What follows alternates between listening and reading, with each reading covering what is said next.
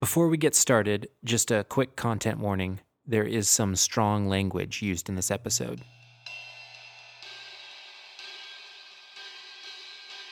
I think, well, it is sweet, and I love Jay very much, and I thought, well, what if I, I don't know, what if I What set his furniture on fire? Don't set that on fire. I, I remember writing a thing where it's at a dog track when the dog catches the rabbit. They reward the overachieving mutt by taking him out and destroying him because he doesn't want to chase the rabbit anymore. And in show business, they just wait for you to destroy yourself once you catch the rabbit, once you realize the rabbit's fake. Now you have to sit in this. Now sit down, sit down. Sit down, sit down. I'm not sitting in it. Sit in that chair. I did have a leg up in some ways, but I didn't have a leg up in the world of being an independent filmmaker. You're working at Sundance, a DVD comes across, and it's a movie made from the dude from Police Academy. I guarantee you they put it on to laugh at it first. You know, I'm sure they're like, well, let's see how this is going to be.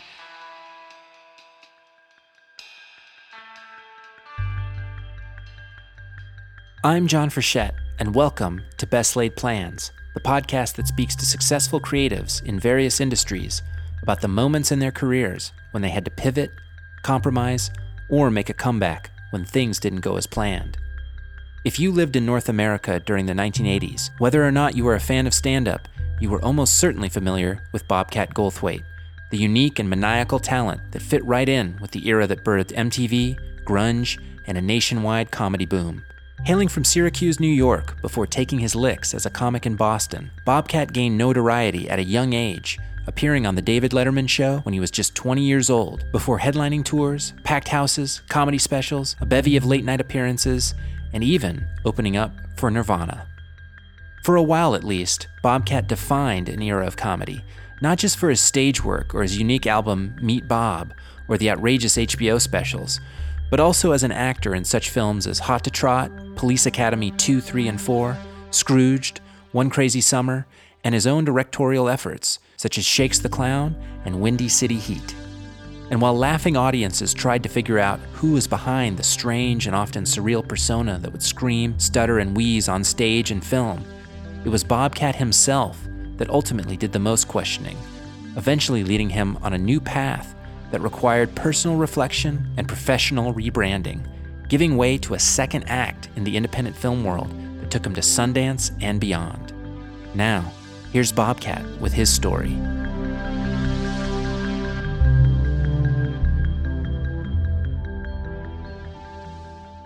I loved getting attention and I loved getting laughs when I was a tiny kid. I remember when I was six, I did a tumbling routine in front of the whole school at St. Matthew's. And I, I was this little fat kid and I rolled out and I did all these flips and headstands. And then I got a, a standing O from the gymnasium. And two things happened. I was like going, wow, this feels amazing. And then another part of my ego was like going, yeah, this seems right.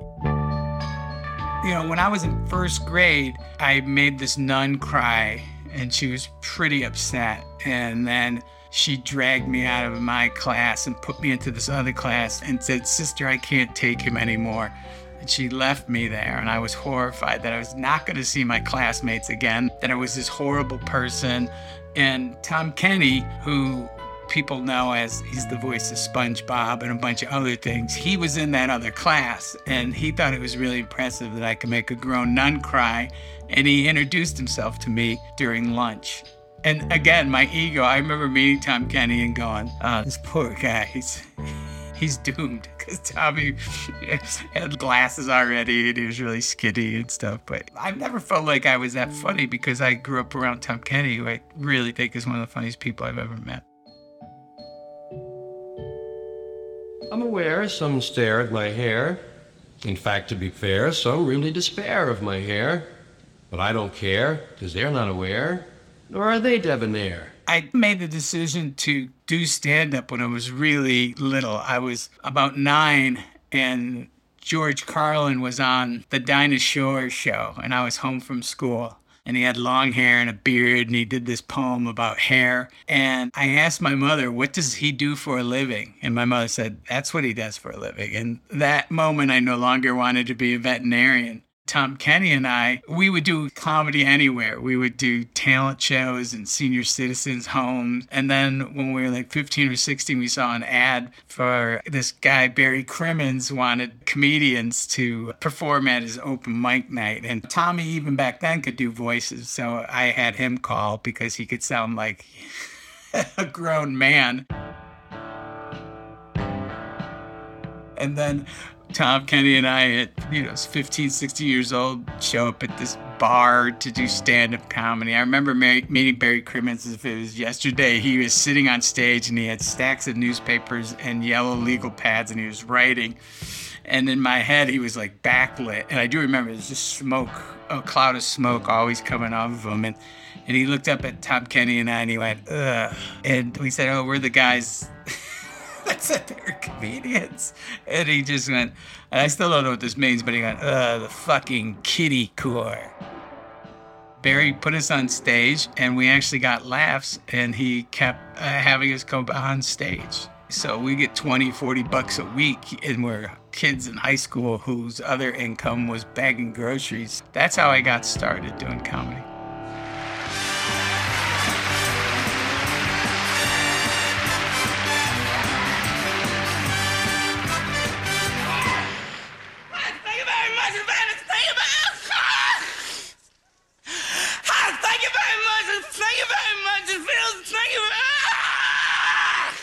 Of got bored of the sweater comics. You know, it wasn't until like Steve Martin and then like Monty Python, things like that, that were anti-establishment and were ripping down the walls. Johnny Rotten probably had more to do with my act than than Johnny Carson. So I, I, I developed this persona, which you know was this guy who shouldn't be on stage, and and I was angry. 39 million people watching me. Oh, it feels real good to be here.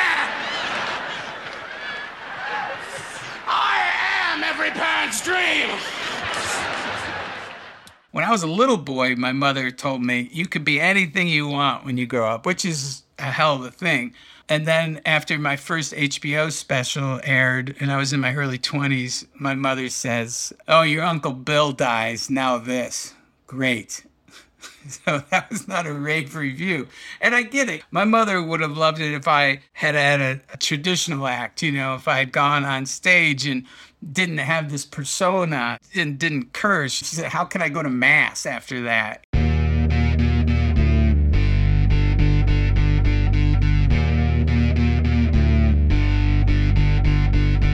Yeah, they opened for Nirvana. I, I met Kurt and Chris before they broke. Kurt was a fan of my stand up, which is always weird for people to find out. It's like finding out that Jimi Hendrix really loved Buddy Hackett or something. But Kurt liked my stand up. I was performing in Ann Arbor and Kurt wanted to meet me, so he interviewed me on a college radio station. And then uh, probably a year later, I was opening for them. I was getting hit in the head with M80s and Bibles and boots and children. Once someone successfully threw a kid out of the pit and hit me in the back of the ankle. I, we weren't BFFs, but I did spend a lot of time with Kurt on that tour where there'd be nights where it'd just be him and I sitting around talking. And we would share antidotes. There's antidotes. We'd, yeah, we'd share the cure for polio and things. No, so we would be up all night, and, and I'd tell him a story about getting kicked off stage at a benefit for dry humping Michael Bolton while he was singing, and then he would tell me some weird story about traveling with a Michael Jackson impersonator, so people thought Michael Jackson like Nirvana or whatever. I was at that unplugged taping, and uh, it was uh, it was a lot. But I remember being with them after they did "Where Did You Sleep Last Night," and there was executives from MTV and probably label people or management. I don't know who was around, but they wanted them to go out and record more stuff and do like another encore. And I was like, Nah, I don't. I don't really think you're gonna top that. such an asshole. And he's okay. And then he didn't go out.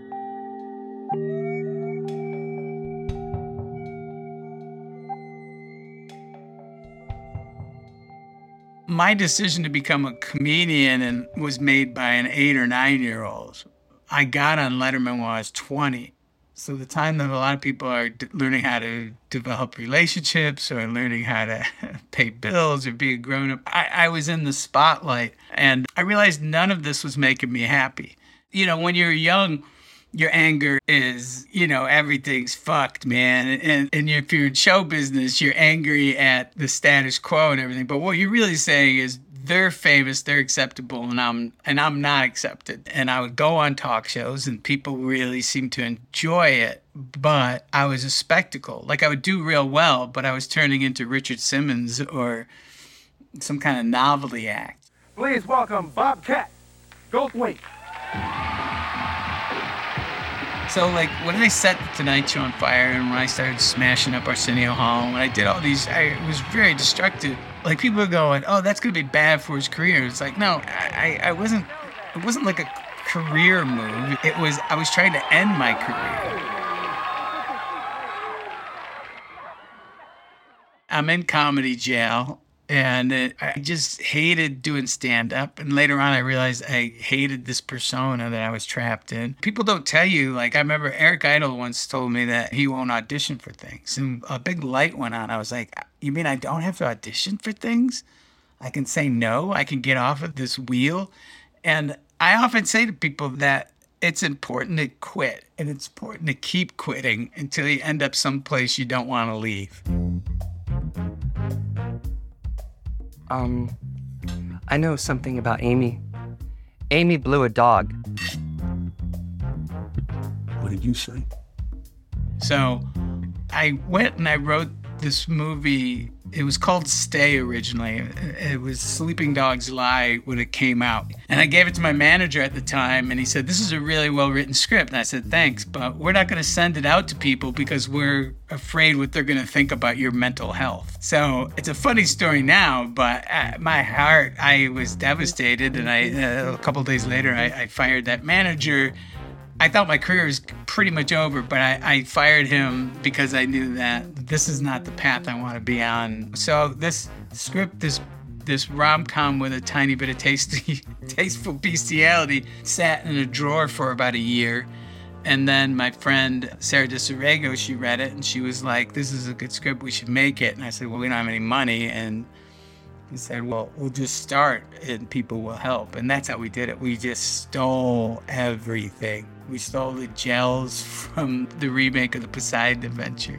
We pilfered a lot of costumes from the Kimmel show. We filmed in my friend Marty's house, and there's a there's a scene in a garage, and it's a pivotal scene in the movie. But his garage is filled with crap, so we go to film it, and I'm like, we can't get in there, and across the street there was a house for sale and so we broke the lock off the door and then we got in the garage and then we had kinos we had extension cords going across the road and i'm saying to this crew who were all students i was like saying hey um, this is a really heavy scene for the actors so we have to be quiet and ian takahashi who's the dp he's like you don't have a permit again do you and i go ah I don't know whose fucking house this is. So we shot the scene and it's in the movie. And then, what honestly, it was like maybe an hour or two later, a moving truck's pulled up to that house.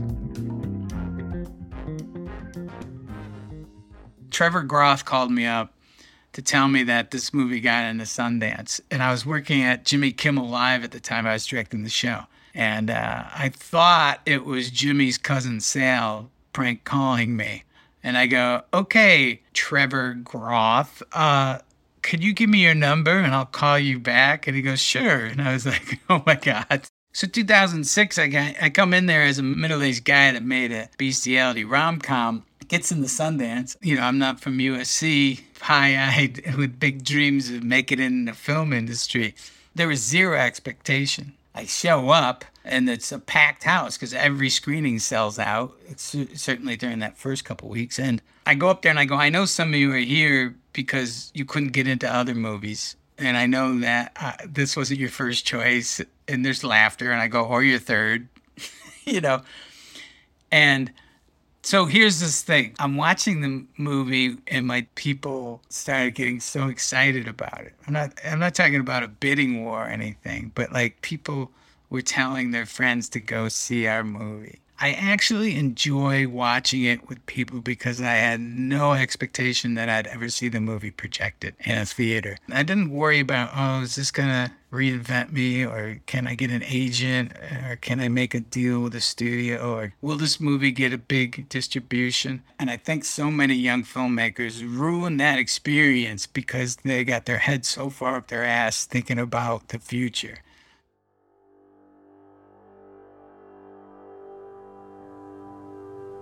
You guys didn't like Carl. But that's okay. I did not. I loved him. He was my son. He was also a douchebag. I don't know if I thought there's a thematic link in my work.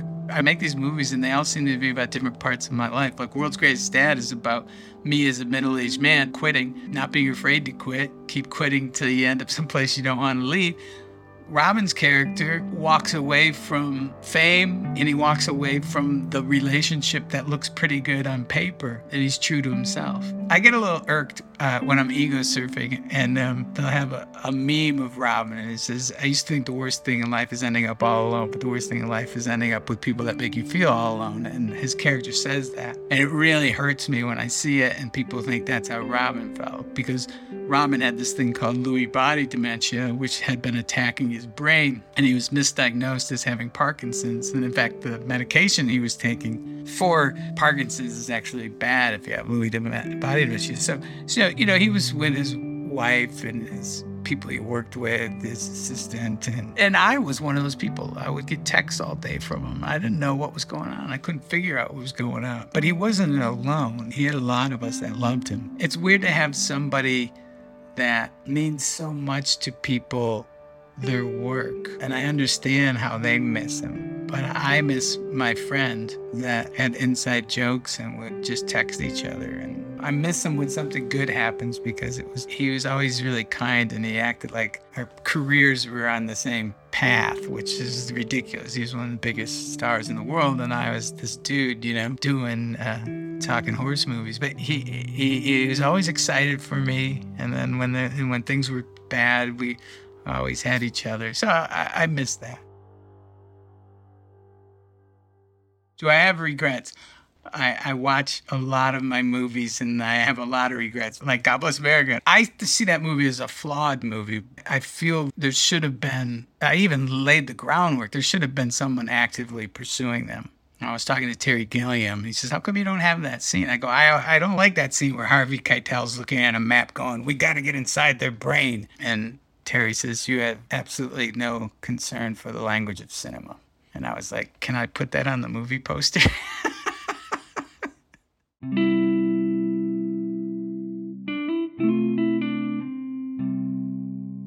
Maybe I have a regret that it took me this long to grow up, that it took me this long to go, oh, these people don't make me happy. I'm not going to have them in my life. My jealousy fueled a lot of my anger early on. And so now it doesn't exist. And whenever I do see my jealousy creeping up, I'll look over at a friend and go, wow, he's making these really big movies. And then I walk backwards and I go, yeah, and he worked really hard. And he always wanted to do that. I don't know what it'd be like to sit down and try to make a movie that was popular. Just not how I'm wired.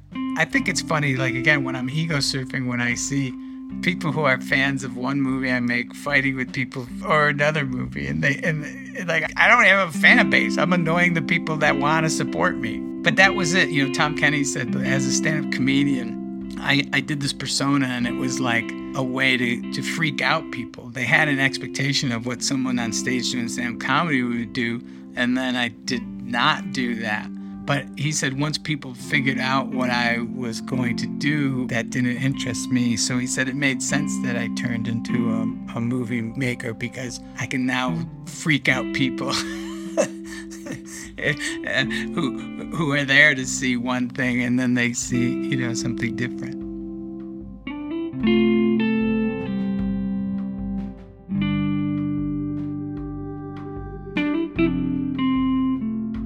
Be sure to check out Bobcat's films such as Sleeping Dogs Lie, World's Greatest Dad, God Bless America, Willow Creek, Call Me Lucky, and his latest, Joyride, made with comedian Dana Gould, now available on demand. In better times, Bobcat continues to perform on stage, sans the persona, at venues all over. Best Laid Plans is produced by Todd Luoto and myself. Music is by Blue Dot Sessions and ERLAX. Artwork by Tim Ahern. Find us on the web at bestlaidpod.com. And if you like what you heard today, consider supporting us on Patreon. Thanks for listening.